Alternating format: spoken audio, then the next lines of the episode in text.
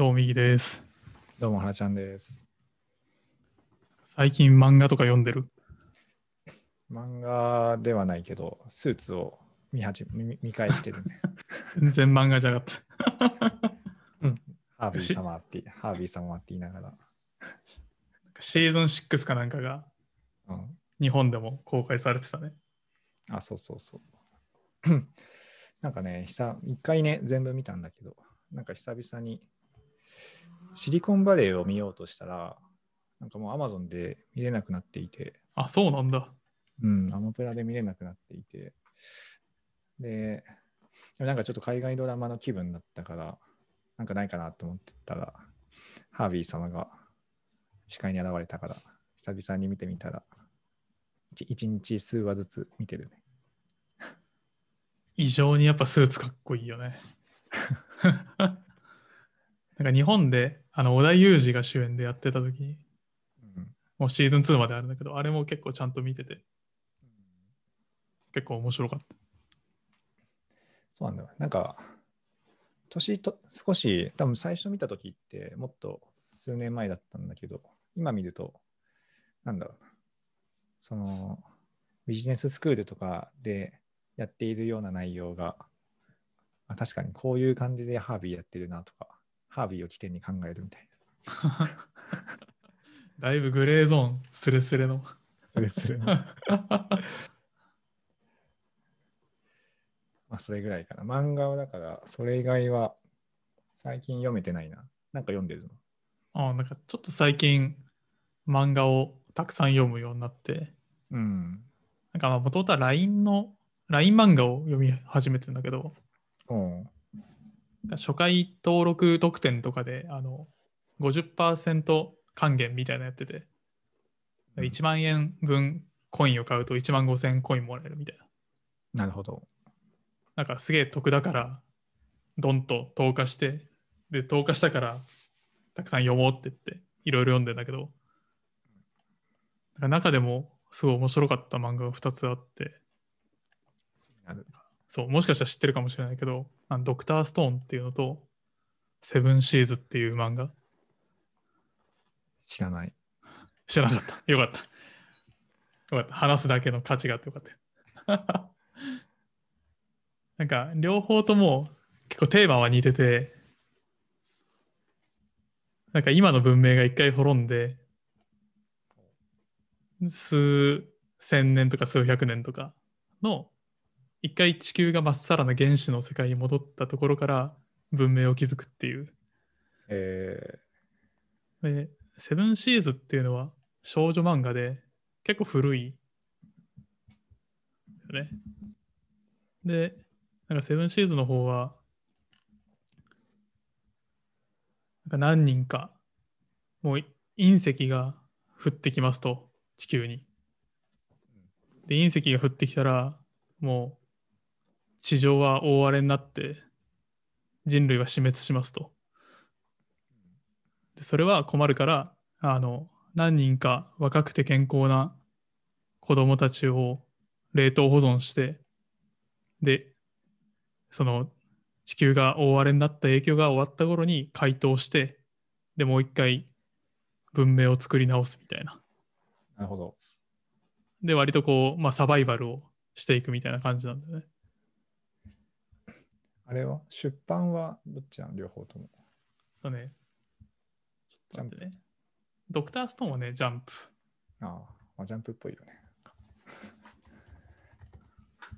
セブンシーズはね、これは少女コミックだから、月刊フラワーさ。ああ、わかんないかも。えー、しかも、あ、結構前なんだね。にじゅうねんまえ。十数年前。にせんいちねんぐらいから連載を始めてるみたいで、えー、ああ、割と中学とか高校の頃はブックオフに住んでたから大体読んだつもりだったけど読んでなかった。あ、少女漫画っていうのもあって、もしかしたらこう引っかかってなかったかもしれない。あ、確かにこの列は違うって、ちょっと視野が狭かったかもしれない。え、なんかドクターストーンの方も面白くて、うん、なんかこれは急に石化光線っていうのが石になる石化で、が世界中に降り注いでみんな石になりますと。ほう。で、まあ、主人公が数千年後に目覚めて、でも原始の世界になってるところから科学の力で文明を作るっていう。えー、本当何にもないところからあの電気を生んだり携帯電話を作ったりするっていう。すごいなんか結構ね熱い漫画なんですよ。なんかジャンプって感じじゃない？そうだね。ちょっと画像検索で見てるけど。そうだね。なんか一応このストーンズの原作者があのアイシールドにじゅういちの人で、あで絵は別の人が描いてるって感じ。なるほどね。名作ですね、アイシールド。そうそう、盛り上げ方はね、なんか結構アイ、 アイシールド要素が結構あったりいいね、アイシールド。なるほどね。あ、それはでも絶対面白い漫画だね。そう。あの、まだ未完で、ストーン、ドクターストーンズがにじゅっかんになるのかな、次で。うーん。で、セブンシードが単行本でさんじゅうごかんぐらい。まだ続いてるんだね。あ、そう。あ、でもセブンシードはもう一応終わってて、あ、なるほど。完結してる。で、まあなんかそのふたつを読んでて思うんだけど、ちょっと原始の世界に戻ったときに、うん、ちょっと戦闘力、今の自分なくねと思ってて。タイムだよね。そうそうそう。ふつかで死ぬんじゃない？そう。パソコン叩くホワイトカラー死ぬわと思って、ちょっとサバイバル力をね、鍛えたくなってるんですよ。北斗の剣の時代だね。あんなに拳の世界じゃないけどね。あ、そうなんだ。あ、またかか科学、科学がある。あ、そう、もうちょっとなんか生き延びるにはみたいな。ああ、結構なんか何が食べれるのかとか、この植物はなんでこんなとこに生えてるんだとか、なんか住むところを確保するとか、なんかそういう知識ってほとんどないなと思って。無人島で暮らす知識、ね。そうそうそうそう。ゴン、ゴンみたいなね。そうね。ゴンみたいな。ハンター、ハンター。なるほどね。確かに。なんか、なんかそれを思ったのは、単純に影響されたからっていうのもあるんだけど、結構、まあ地震とか最近あったじゃないですか。ああ、結構でかかったね。あ、そうそうそうそう。なんかああいう災害が、まあ、関東にいて起こったら、いろいろ麻痺すると思ってて。うん。なんかその時にちょっと独力で生きていける力がないと結構人に依存しちゃうなとか。確かに。人が一番怖いとかっていうから、ああいう時に動物だからね。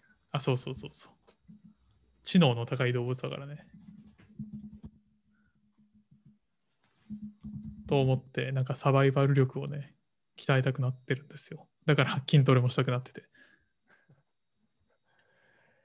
無人島力って何が必要なんだろうね。わからん。何が必要なんだろうね。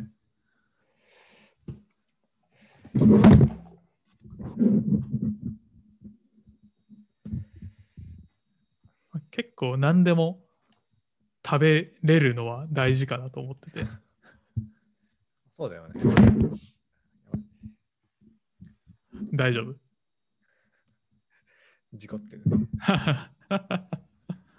前変えたばっかりだからね。そう。そうなんだよ。まあ、変えたばっかりで、かつこれを、ね、アームがないことによるこのマイクの不安定さを改めて実感したね。早く届かないかな。そうだね。まあ、何でも食べられるっていうのは、あとまあね、で大体焼けば食べれるんじゃないの、この世のものって。ああ、そうだね。それで言うと、火が起こせるスキルはね、めっちゃ大事だと漫画から学んでいる。火起こしね。なんか、小学生の時とかやらなかった、火起こし。なんかちょっとだけそういうキャンプ研修でもないけど、うん、みたいのでやってはいたけど、なんかそれも着火剤とかがあった気がする。ああ確かに、まあ本当にね、まっさらな状態で火を起こすのは相当難しいよね。間違いないね。というかもう相当難しいというか無理だよね。ほぼ無理だね。ほぼ無理だよね。よっぽどよっぽど燃えやすい枯葉みたいなのと、なんか石と石をぶつけて火花出して頑張るみたいな。そうそうそう。確かに。まあ、食べなれ、食べ物と飲み物、まあ、水の確保じゃない、でも一番重要なのって。ああ、それは間違いないね。飲み水をちゃんと確保して、必要に応じてろ過したりとかしながら、煮沸とかね。そうそう。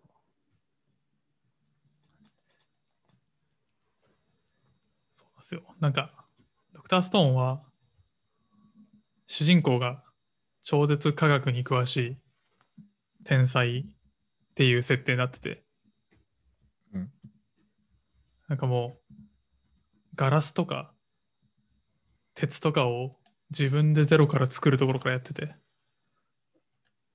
えー、でなんか作った鉄を鉄とほやほやを作って電池を作ってみたいな、こうどんどん派生していって、なんか 人, 人類が何百万年かけて作っていった文明を一人で数年で、まあ、一人でっていうかまあ仲間と数年でどんどん進化させていくみたいなのやってて面白そう、まあ、めちゃめちゃ面白い。オデッセイみたいだね。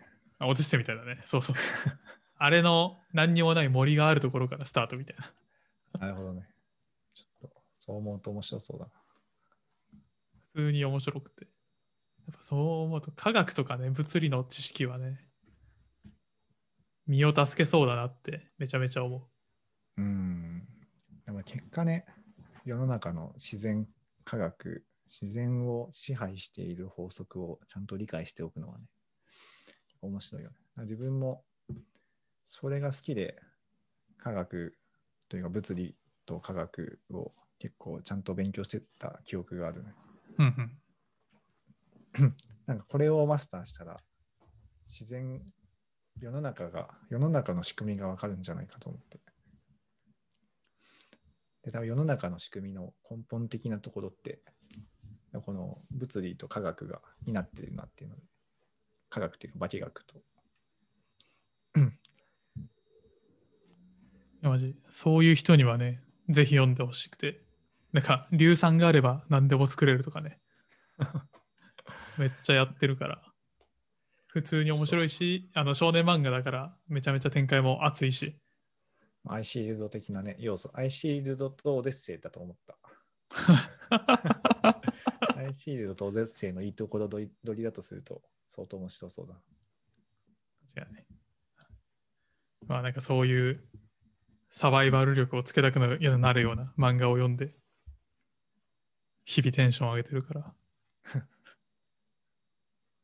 ちょっと気になったら読んでみてよ。そうだね。なんか、漫画ってね、いいよね。最近読めてないけど、なんか日本の漫画のクオリティってね、めちゃくちゃ高いし。結構ね、あの、まあ、物は見ようというか、学びが多いというか。うん。なんか新しいことを学ぶときによく漫画読んでたな。ほうほう。新しいことというか、まあね、スポーツ漫画はね、大体スポーツやってるときに見るし、野球の漫画は多分ほ多分ほぼほぼ全て見たと思うし、野球以外もサッカーもバスケもほぼ見たと思うし、でその後にね、だんだん、なんだろう、漫画、読み出すとね、止まらないからね、それがちょっとネックなんだけどね。あ、そうだね。セブンシーズなんて、昨日から読み始めて今日までほぼずっと読んでるからなんか土日にやりたかったことほとんどやってないんだよね。ああ、そうあるよそれ、ね、もう学生時代とかね、一時期少女漫画とかも読んでたから、少女漫画っていうかなんだナナとか、ああはいはい、ナナとかなんだ君に届けとかね、君そう僕らがいたは読んだな、君に届けは、ね、読めなかったんだけど、ああいうのもね、あといちご ひゃくパーセント、ね、ジャンプだけど。ゴリゴリの少年漫画。ゴリゴリの少年。あ、だからあの時じゃない。レイブとか。ああ、マガジンね。まあ、あの時代、中学の時の漫画はね、多分ほぼ全部読んだと思う。少年ジャンプマガジンさんで。確かに、あの頃は名作多いもんね。いや、今思うとね、相当多いね。ヤングジャンプ系もね、読んだし、バカボンドとか、ね。ああ。いや、相当読んだ。二十歳ぐらいまでは相当読んだ。自分のバイト先がなんかカラオケとかダーツのチェーン店だったんだけど、チェーン店の中に満喫があって、シャワリで満喫に住んでたね、一時。いや、満喫が一番いいよね。あ、最強だよね。みっかかんぐらい朝から晩まで朝起きて満喫行って夜までいて家帰ってまた次の日朝から満喫行ってっていうね、なんか廃人みたいな生活してたね。社会人にねんめぐらいの時そんな生活してたわ。今でもね、ちょっとたまにやりたくなるんだけどね、土日フルに満喫こもったらなんか相当なんかワンシリーズ全部読めるんじゃないかなみたいな。ああ、確かに。やっぱよなんかろくじかんパックとかでよく入ってたんだけど、うん、ろくじかんぐらいいると多分さんじゅっさつぐらい普通に読めるからなんか自分の中で見聞が広がった気にはなる、うん、そうそう、なんか映画数本分見た感じがあって、そうそう、なんか昼頃に入ってじゅうにじぐらいに入って出たら夕方のろくじとかでもう日が暮れてて、うん、だから何をしてたんだろうみたいな気持ちにはよくなってた。なんか違う世界をいっしゅうかんぐらい過ごした気持ちになるけどね。